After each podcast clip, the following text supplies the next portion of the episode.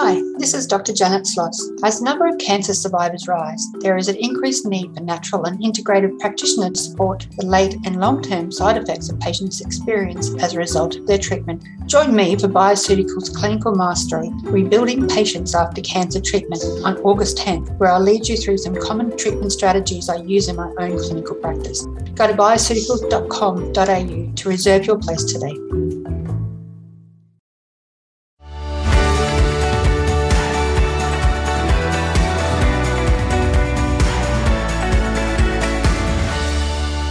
This is FX Medicine, bringing you the latest in evidence based, integrative, functional, and complementary medicine. I'm Dr. Damian Kristof, a Melbourne based chiropractor and naturopath, and joining us on the line today is Dr. Wayne Todd. Wayne has a passionate enthusiasm for exploring the many methods of practice available within the chiropractic profession.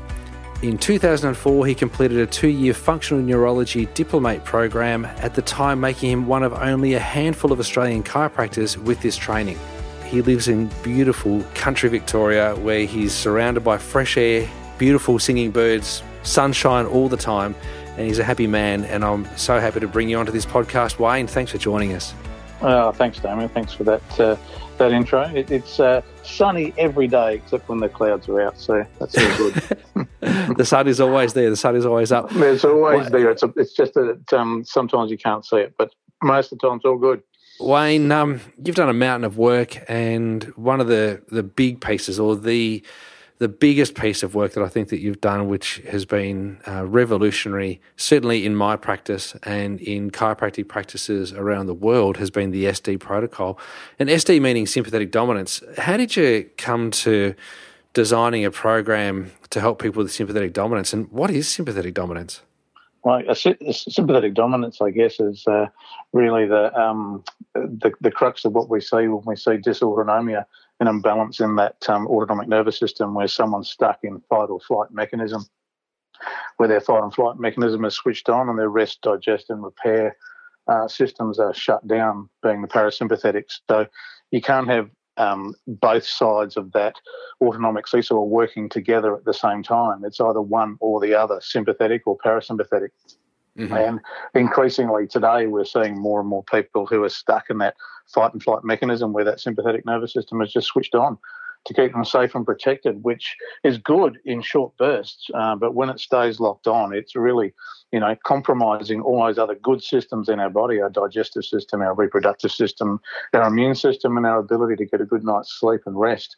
All of those mm. things are inhibited when we're stuck in fight or flight. And um, it's really just about addressing how to identify in clinical practice that someone is stuck in that fight or flight mechanism and then what to what to do about it and how to try and turn that around really is, is what we put together with the SD protocol or sympathetic dominance protocol.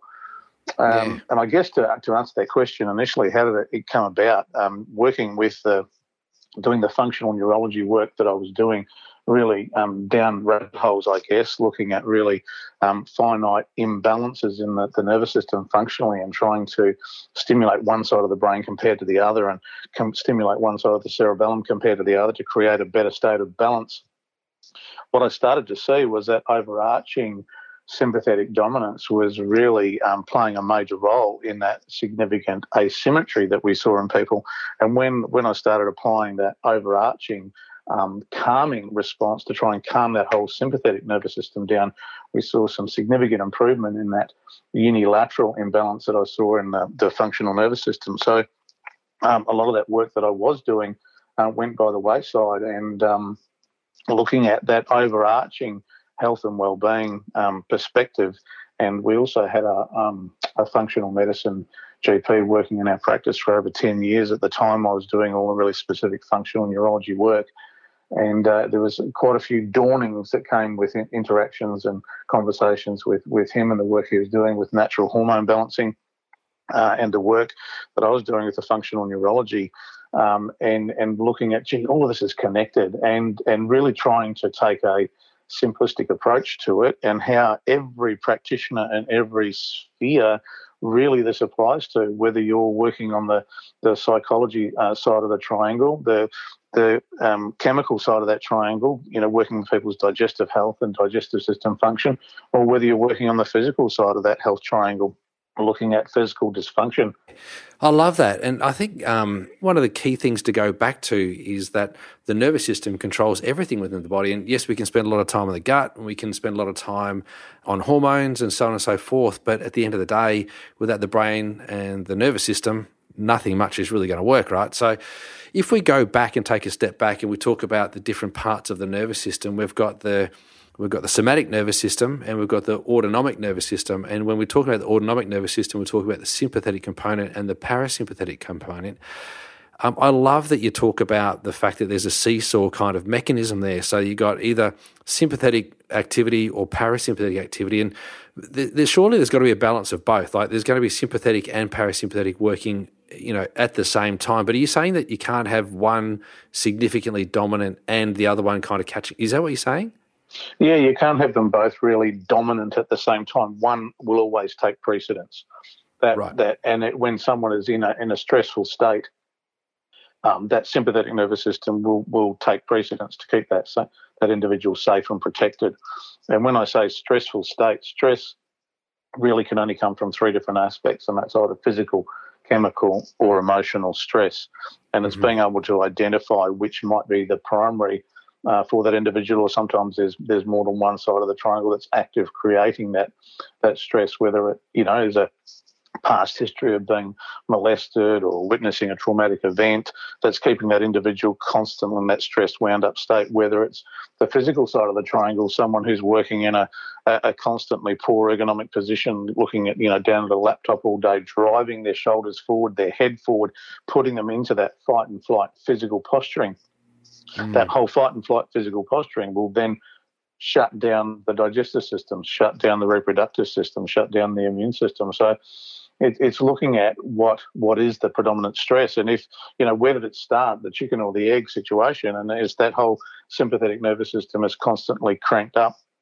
Um, then you've got, if you look at the digestive system, you've got reduced enteric uh, blood flow and also reduced enteric neurological activation when someone's in fight or flight status. So that long-standing suppression of digestive system will cause poorly functioning uh, digestive system cells. So if you look particularly at the that single cell layer lining of the digestive system tract, that uh, gut membrane, um, that when those cells are replacing themselves on an ongoing basis, and if you've got poor nerves function and poor blood flow, then you're not going to get nice, robust cells forming. And then you end up with leaky gut membrane, which creates inflammatory process within that circulatory system and partially digested foods and toxins leaking into the bloodstream, uh, causing an, an, immune response, an IgG response, which then causes the release of inflammatory cytokines. And those inflammatory cytokines will race around the body and attack other tissues, joints and um, the nervous system, gut lining itself again, lungs, whatever tissue you want to describe that's um, susceptible to those inflammatory cytokines will be inflamed. And you think, well, where did that whole cycle start? Uh, we see a lot of different um, situations, conditions, diseases, symptoms um, in our practices, you know, regardless of the type of practitioner that you might be. We see all kinds of different things coming into our practice. And it's quite easy just to, um, you know, look, if you're a plumber, you think that everything's a leaking tap. If you're a if you're a builder or a carpenter, you think that everything's a nail and you've got to have a hammer, right? So, as a chiropractor, it's quite easy to you know think that everything originates in the spine. Um, and if you're a naturopath or a herbalist, you know you're going to think that the cure is always going to be vitamins or herbs. Um, in this sort of situation, I would have thought that it's quite important for us to kind of be able to effectively diagnose sympathetic dominance um, and certainly come to a point where we understand what's actually going on. So, yes, they'll come with a group of symptoms, but how do we determine that sympathetic dominance actually exists in somebody? Yeah, certainly that's a, that's an interesting um, conundrum, but I find it quite simple um, from a neurological perspective to to address that. And one of the first things that I do clinically is just look at someone's posture. So if we look at a, a, lateral postural view of someone when they're standing and we dropped a plumb line down, it should pass through their ear, the point of their shoulder, their hip, their knee, and their ankle for someone to be in a nice neutral alignment. And when someone's in a fight or flight posture, we will see their head drop forward of that center gravity line. So for every centimetre that the head moves forward of that um, centre gravity line, the head doubles in weight. Um, from a gravitational perspective, which puts significant load on that whole upper trap shoulder region, which is why you see people who, you know, who are constantly stressed have always have tight shoulders. They're those individuals that go and see a massage therapist every week and they say, Oh my God, your shoulders feel like cement and just they need to be smashed to try and break up those constantly tight muscles. Yeah, because they're in that fight or flight posture, uh, which is, you know, gravity is trying to drop that head to the ground all the time, and those posterior muscle groups are working hard all the time to hold that head up against gravity. But what that's also doing is it's firing up the upper thoracic cord, which is where our second order neurons for sympathetic drive originate in the lateral horn of the upper thoracic or the entire thoracic uh, spinal cord. The IML or the intermediate lateral cell column and the lateral horns is where our second order neurons for sympathetic activation reside. So if we're in that rounded shoulder forward head posture position, we will get a secondary ramp up of that sympathetic drive and shut down of the parasympathetic nervous system. So, just purely looking at someone's posture will give you a dead set indicator that someone may be in sympathetic overdrive.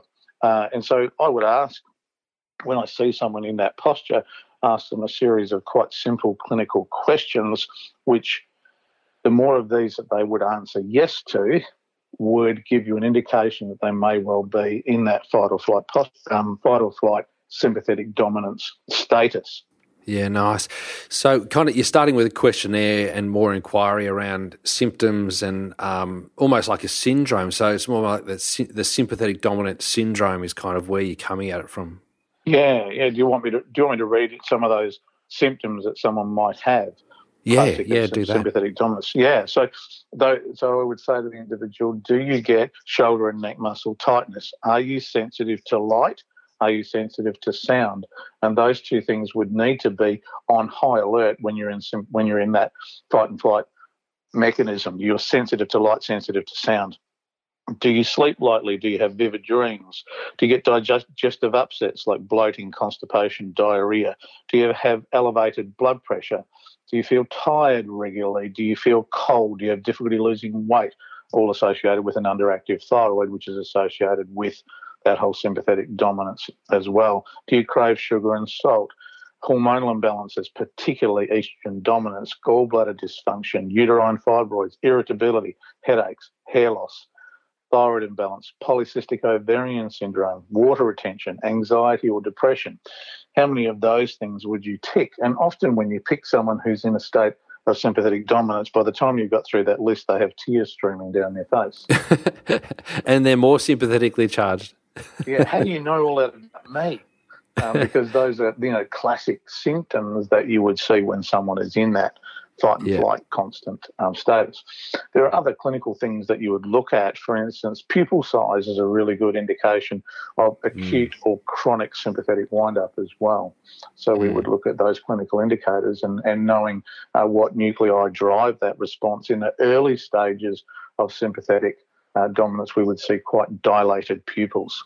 Mm. Uh, in a chronic sympathetically dominant individual, we would see pinprick pupils, and that is purely because the Edinger-Westphal nucleus, which sits in the mesencephalon, the brainstem area, which is the powerhouse of sympathetic drive, that kicks in and creates a pupil constriction, which will actually uh, protect that retina from long term uh, damage if the sympathetics are constantly wound up forcing them to be dilated initially. So it's a protective mechanism for the retina that kicks in with long-standing sympathetic windup. Also those pinprick pupils. So those, you know, there's a few clinical tips that, that I would look for, um, and in the historical um, questions in a questionnaire will give you a, a fairly good confirmation um, that someone is in that state of sympathetic dominance. I love it, and so simple too. Like it's it's not that you've got to go and I mean, obviously we've all done university degrees, but you don't have to go, you know, looking for anything um, obscure. And so you're not necessarily relying on pathology results or in-depth pathology, expensive tests to kind of determine whether or not somebody's sick enough to actually go in this sort of direction to manage. That is correct. And there is a number of labs that you can do uh, to confirm, uh, should you wish to, uh, some of the areas that, that, that you know may well be out of balance. And obviously, other further investigations. If someone's got polycystic ovarian syndrome, you might well then, you know, look at ultrasounds to confirm cysts on ovaries, etc. And um, but all of that again is related back to that sympathetic wind up um, you know, it, I, um, Damian, I don't, would, I don't know if you would like to, if I can indulge the audience a little bit, in, and I, I really love talking about uh, polycystic ovarian syndrome if we look at the the um, accepted um, nomenclature which would enable a diagnosis of someone with polycystic ovarian syndrome, the Rotterdam Convention, um, basically you need to have three of the following four symptoms to be diagnosed with polycystic ovarian syndrome. So multiple cysts on the ovaries, and, and that's typically confirmed with pelvic ultrasound. Um, infertility, anovulation, and the last one is increased testosterone, and that's either confirmed clinically with increased facial and body hair or with lab tests. So, three of those four things to be diagnosed with, with PCOS. But if we go back to a female gazelle that's out in the, the jungle that's being chased by a lion, do you think she's thinking about releasing an egg to fall pregnant at that time when she's in stress? No. no. no. No. So the hypothalamus is the area of the brain that actually controls what the pituitary does. So the hypothalamus would inhibit the pituitary from releasing luteinizing hormone and follicle stimulating hormone to inhibit ovulation when an individual is under stress. So when ovulation is inhibited, each time an egg is not released from an ovary at that time of the cycle, the ovary forms a cyst. That's why a cyst forms. Cyst forms purely because an egg has not been released. And walls of those cysts generate high amounts of estrogen and testosterone, two hormones a female can do without excess amounts of. Elevated estrogen uh, stimulates thickening of the endometrial lining and increased um, period heaviness, mid-cycle spotting, clotting, etc. But elevated estrogen also inhibits thyroid function because estrogen and thyroxine bind to exactly the same receptor sites on cells. So in within the body. So if you imagine a cell to have angled car parks around the outside, if you've got high estrogen, all those car parks are taken up with estrogen. Uh, so then thyroxine and circulation can't bind and attach to cells. So you get a relative clinical underactive thyroid. So even though the lab tests are showing that the thyroxine levels are okay and TSH levels are within normal limits, what you classically see with someone who's in that situation over a period of years, their um, TSH levels are slowly climbing within that normal range until maybe after you know having a, a thyroid function test done every couple of years. After 10 years, they go, oh, now you've got an underactive thyroid. But when you actually look back over the, the historical lab tests, you're seeing that TSH slowly climbing through the normal range purely because they've had long-standing estrogen dominance inhibiting uh, thyroid function, and then the, the, the, brain's going, come on, come on, and the pituitary, we need we need more thyroxine, so TSH is um, slowly uh, climbing over a period of time. But there's the connection with thyroid function and stress response. But that gazelle, when she's being chased, she's not thinking about releasing an egg, but it has that significant flow on effect and impact within within the body physically because also high estrogen levels is another known inhibitor to digestive system function and gastric motility, and also increasing um, biliary stasis is associated with uh, estrogen dominance as well. So, hence gallbladder connection. So, it's common. you know, if I walk into a room, I see a new patient who's got a thyroidectomy scar on the front of their neck. I say, "Oh, you've had your gallbladder removed and you've had a hysterectomy, have you?" And they'll say, How do you know that? And I'll go, oh, from, the scar, from the scar on your neck. And they'll go, No, that's where I had my thyroid removed, not my uterus and my gallbladder. And I go, Yeah, I know that. I know that. But that would have been third in the triad. First, you would have had your gallbladder removed. Then you ended up with heavy cycles and fibroids and ended up with a hysterectomy. And then your thyroid was the third in the triad to fall over. So those things are common. And I guess that long term in practice, you know, knowing what I know now, helping people through that those processes over 35 years. I didn't know any of this stuff, you know, 15, 20, 20 odd years ago and, and prior to that. So observing, seeing all these things unfolding with people, not knowing that they were all connected. And now it's uh, really quite refreshing. That I've seen that before. Oh, yeah, my goodness, that was that individual, that individual now. So when you see someone who's gone through that, um, you know why that happened, but more importantly, when you see someone younger, you know what you can do to help prevent those potential cycles from occurring. It's it's really quite powerful stuff. Yeah, totally. And I love that um, you could consider that you're looking for these sorts of signs and symptoms in somebody younger. Obviously, not everyone who's had a thyroidectomy has also had their gallbladder taken out and a hysterectomy, but that is no, definitely something no, that you might actually yeah. go, oh, I could look into that because people you know, people who are presenting with these sorts of symptoms and um, diseases could also have these concomitant, you know, um, disease processes also going on, and that's it's worth considering, of course. And so, we are seeing a lot of people being diagnosed with thyroid disease these days. Now, I, am I'm, I'm dubious and I'm doubtful as to whether or not it, the epidemic of thyroid disease is as big as what you know it, it, it, appears to be. And I wonder whether or not that's just, you know, maybe we're barking at shadows. Potentially we could be looking at sympathetic dominance.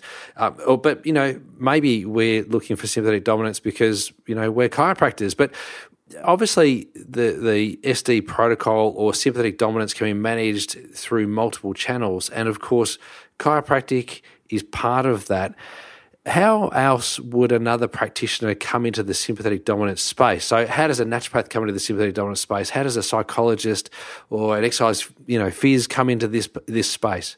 An exercise physiologist, there is, you know, there's particular exercises that will be really important for someone who's in a state of sympathetic dominance. For instance, we would not want them to be working on their anterior muscle groups above T6, so the upper half of their body we really want them to be focusing on stretching those muscles in the anterior half and toning the muscles in the posterior half, and vice versa for the lower half of the body. Because we don't want to be driving that whole fight and flight posture. We want to be working on building up the extensors in the upper body and taking away from that whole fight and flight drive posture. So, an exercise physiologist would have a huge part to play on the, the physical uh, toning and conditioning of muscles that would take someone into that status. From a naturopathic perspective, certainly if we look at someone with long standing sympathetic uh, drive that's inhibiting that digestive system function, we've really got to try and turn that digestive system function around, get that leaky gut membrane healed, take the appropriate uh, supplements and nutrients and bone broths and probiotics, remove inflammatory foods from the diet, help people with a, a diet plan to change and get rid of those inflammatory um, cytokines out of their diet. Wayne, um, I know having done the SD protocol and, and using it in my practice, uh, how important it is and how successful it is for my patients. And obviously, I've got a naturopath hat on as well as a chiropractic hat on, having done both of those courses in my life. But I also use uh, the skills of integrative GP to assist me in accessing um, different uh, functional uh, tests and also to be across you know other disease processes that could be uh, involved in what's actually going on. Um, and I really I, I, love the whole idea of um, a collaborative approach to the management of these sorts of conditions. And so. Um, where it gets too complicated for me, um, I will always refer out to a naturopath, and uh, where you know where I need further support, uh, then I'll refer through to the the integrated GPs. Um, and for psychological support where it's required, that's far more. Um, it's way outside my scope of practice. I'll refer to a psychologist or a counsellor. That's that's kind of where I go, and I think it's really nice for people to, you know, be mindful that we can't be all to everyone. I think it's you know it's important to understand what your skill set is and understand you know where your strengths actually are. With regards to chiropractic, I consider that to be one of my strengths, and clearly it's one of your strengths. How did you come up with, um, I suppose, the idea that we needed to research and look into the, the effect of an adjustment on this, or and what area? How did you decide on that? Yeah, look, I, I guess that knowing uh, where that sympathetic drive originates from, our sympathetic powerhouse, if you like, in the nervous system is in the brainstem and in the mesencephalon, particularly the top part of the brainstem and the, the primary order neurons that reside in that mesencephalon, I, I call them embryological homologs. So they're, they're brothers and sisters that all formed at the same time in utero, in that same location in the brainstem, for one sole purpose, and that is to keep us safe and keep us protected. So those embryological homologs, when you when one sibling gets fired up, the other gets fired up. So we have sight and sound, you know, primary order receptor nuclei sitting there. We have red nucleus, which is a large muscle group firing to help enable us to run and fight.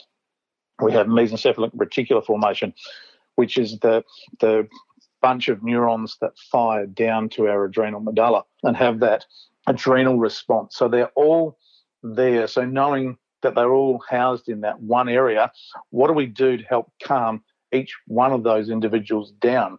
It's like having that, you know, that family four-wheel drive where you've got the back of the car full of five kids, those five primary order neurons. When one gets fired up, they all get fired up. And if you can calm one down, back of the car is a bit quieter. So we might calm down that superior colliculus, for instance, with some red lenses to help dampen that light input. Can we stop on that for a second? Because I think this is a really important thing, and I think um, it's something that, as practitioners, we can intervene with immediately in our practice. It's easy to recognise that someone's being overdriven, their sympathetic nervous system's been hyperdrived because of all the screen time and just this, you know, yes. penetrating, you know, blue light that's being thrown into our faces from the screens that we're on all the time, particularly even with children. How is this affecting our brain and our nervous system? What's the what's the blue light doing to our brain and nervous system, Wayne? If we take ourselves really back to caveman days, I love the analogy. We we really need to be out in the, the normal daylight during the day, and then when that sun goes down, we should not be having any blue light impacting our system, our neurological system. So when that sun goes down in the caveman days, we'd be sitting around the campfire, that red glow, and it calms the brain down, enables our um, pineal gland to start producing melatonin when that sun goes down. When when we've got blue light stimulating our retina, our melanopsin receptors in our retina in, are inhibiting the pineal gland from producing melatonin. But when the sun goes down, we're bombarded with blue light coming out of televisions, telephones, computers, laptops, LED lights, halogen lights, blue light all around us. And then we wonder why people can't sleep because they haven't had that melatonin production occurring because we've had all this artificial blue light bombarding our nervous system. So if we wear some red lenses, for instance, yep. red in the evening time will it's like putting a red filter in front of us. It makes all light coming back into that brainstem have a red wavelength, and red is the longest, slowest, calmest wavelength that we can have to calm that input down to our, our brain. So it's really blocking out that blue light in a much stronger way than blue light blockers. Blue light blocker, blockers work very, very effectively in blocking out blue light, but we still let the other 255 colours of that 256 colours of the colour spectrum into our brainstem. We put a red filter on, it blocks the other wavelengths out and just allows that red long, slow, calm wavelength. So that's one of the things that we put we do with a SD protocol is get people to wear some red lenses in the evening when they're in those, some lower lit environments. It's a simple tool. Yeah, I love that. Wayne, just also on that, um, I, there's two things that come up for me when we talk about this. I know of some people that wear their red lenses all day, and, and, and that freaks me out that people want red lenses all day. And the other thing that I find that people tend to do is um, put a band aid on this whole situation. They'll screen time, screen time, screen time, screen time, and then take melatonin as the answer. Um, that to me sounds like you're bringing a band aid to a chainsaw fight. So I'm just wondering if you can speak to those two little things, please. Yeah, absolutely. So um, we, I don't encourage red lenses during the day. During the day, if we take ourselves back to cavemen, back to basics, which is how we should, you know, interact with most things in our in our uh, society and our, um, the things that impact our health back to basics. So we don't want to be blocking out that blue light during the day. It's necessary to be inhibiting um, melatonin um, production during the day because we want that hit at night when the sun goes down. So um, the the um, red lenses during the day, I discourage people from doing that. Just get out and be be active and be normal with regard to daylight during the day. And uh, what was the other thing, Damian, you wanted me to address there? I just lost my Oh, just, you know, taking melatonin as the band aid. Oh, you know, I yeah, think, absolutely. you know, clearly. It is, yeah. it is, it is. And it's certainly, you know, you're better to take on that caveman approach um, rather than, you know, someone who's constantly stressed all the time or they're in that, you know, stressful environment at work or at home. you know, taking heaps of magnesium and taking heaps of withania and wearing red lenses, all of those things will help, but they're not addressing the underlying cause. You need to stop juggling that chainsaw um, or playing with the razor blade. They're all band aids, they're all going to work and they're going to help change that pattern. But we also yep. need to address the underlying primary drivers of that fight and flight response. Is it physical, yeah. chemical, or emotional? So we'll talk about the people sit, or the kids sitting in the back of the car. In in that regard, um, you know, just the management of that using the red light or the red lenses, which I love. It's such a simple little in, intervention.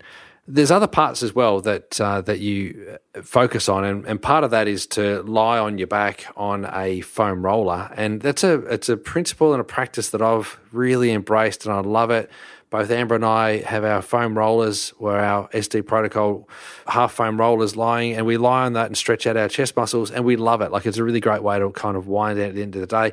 How does that work? Is that just by switching off those second order neurons? Is that what we're doing there?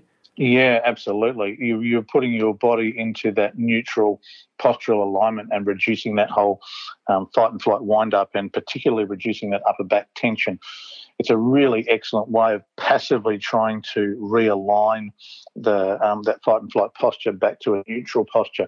15 minutes twice a day is optimal lying on a posture pole or a half foam yeah. roller.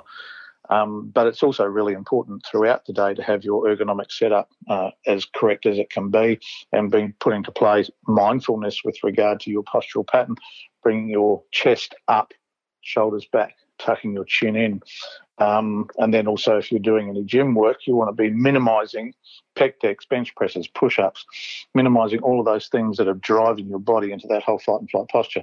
So, the posture pole or the half foam roller is an excellent tool or strategy that can be put into place to reduce that whole physical sympathetic drive.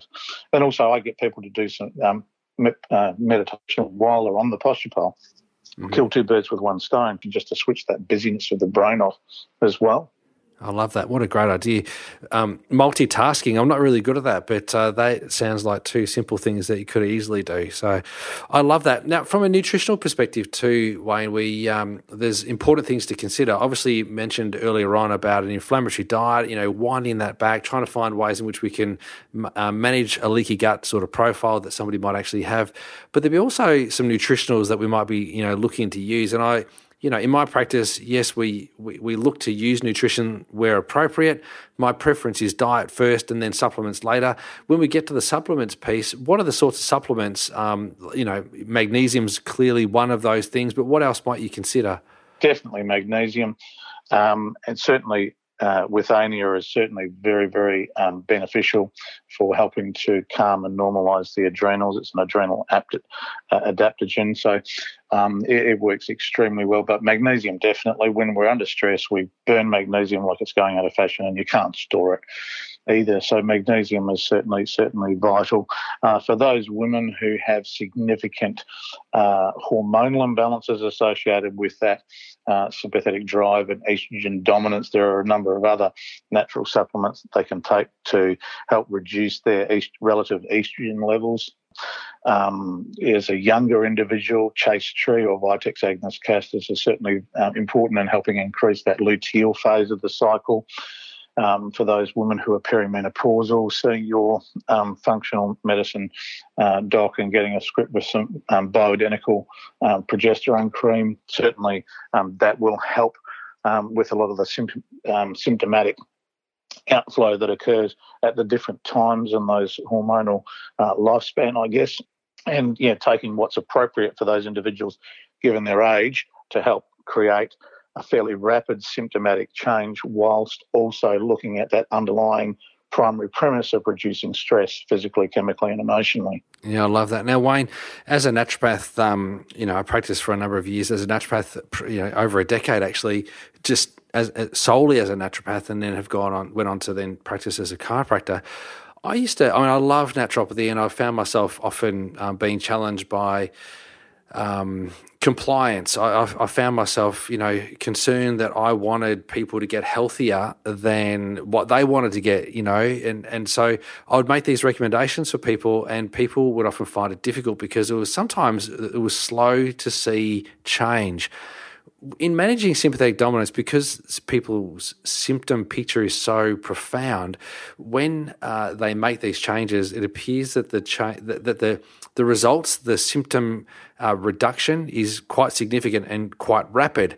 What's the process and what's the timeline for somebody, you know, kind of following this process? How long does it actually take for someone to notice that something's actually going on and changing? Yeah, good question. I guess, you know, that's always an individual uh, outcome. But I would have to say for those that embrace and understand the whole concept, and, and I found that those individuals that once have read my book that I've written, um, and they understand it and they want to do the protocol rather than me telling them you need to take this supplement, do this exercise, do that. Um, the compliance rate when you tell someone what to do is is relatively low compared to someone who's eagerly trying to change things themselves once they understand that concept. So I've had um, situations where I've been looking after people for sometimes a month on a regular basis, and I walk in the room and I put my hand out and say, "Hey, I don't think we've met before." And I've seen them several times over the preceding month. that's, that's and the first time that happened, I, I thought I was definitely losing the plot and I was definitely developing Alzheimer's. And, and I said that to the individuals, and this has happened multiple times. I said, no, no, don't worry. My friends walk past me in the street. They don't recognize me anymore. Wow. And I don't recognize me in the mirror anymore because they look yeah. totally different. Their yeah. whole aura changes. They look well. Isn't that exciting? It's pretty cool stuff. Oh, mm. so cool. And I just know that as people are listening to this and the thousands of practitioners that listen to this particular podcast right now, they're probably going, Oh, I want that for my patients too. And you know, and every time you listen to, oh, every time I listen to you, Wayne, speak, I think about, oh, there's Mrs. Such and Such, or there's Mr. Such and Such, or there's the kid of such and such. I'm thinking about the people that would benefit from this sort of intervention, and and I love it. So, you know, having these sorts of chats, Wayne, I love it. I really welcome it. I'm so grateful that we've had the opportunity to talk again. Um, about this. When, when, people want to learn more about the SD protocol, um, you know, with you, I'll send them to sdprotocol.com. But in the past, pre COVID, we used to do classes and lessons and seminars with you. How are you managing that these days? Even better. Um, so we have uh, online modules for practitioners to do the online practitioner SD training. Mm-hmm. Uh, and so they could leave it at that, doing the online training, which is equivalent of four days of individual um, workshopping. Wow. And so, would that be all CPD for uh, for yes, practitioners? Yes, CPD yeah. for all of that as well. Yeah. Um, and there's a series of there's about 85 videos throughout that training there's quizzes etc so at the end of it you should be fairly comfortable with the theory of sympathetic dominance and then we have um, a one day virtual workshop so that can be done from your own home as well for any yeah. practitioner and that is really going through the nitty gritty of how to implement it into practice how to answer those difficult questions and how to look at it from many different sides of the triangle, no matter what style of practice you're running and what type yeah. of practitioner you are. So we have that yeah. one day virtual workshop to finish off the online theory training. Wayne, I want to thank you again. I know you're up in. Um, uh, in Darwin, in the in the Northern Territory, and I, am very jealous of where you are right now, given that uh, I'm in Victoria and still in lockdown. But uh, you're doing great things around the world, and I want to thank you for all the great work that you continue to do and the message that you're spreading. Um, I know that the people that listen to this podcast will have got a lot from it, and um, thanks so much for joining us today. Well, thank you, Damian. You're more than welcome, and, and also uh, thank you and appreciate the work uh, that, that, you're doing and helping change people's lives. And uh, it's what we can take to our graves with us that we hopefully have helped at least one person um, see their aha moment and turn them around. Yeah, absolutely. Thanks so much, Wayne. Catch you soon. Appreciate it, Damian. Bye bye. Thanks everyone for listening today. Don't forget that you can find all the show notes, transcripts, and other resources on the FX Medicine website. I'm Dr. Damian Kristof, and thanks for joining us.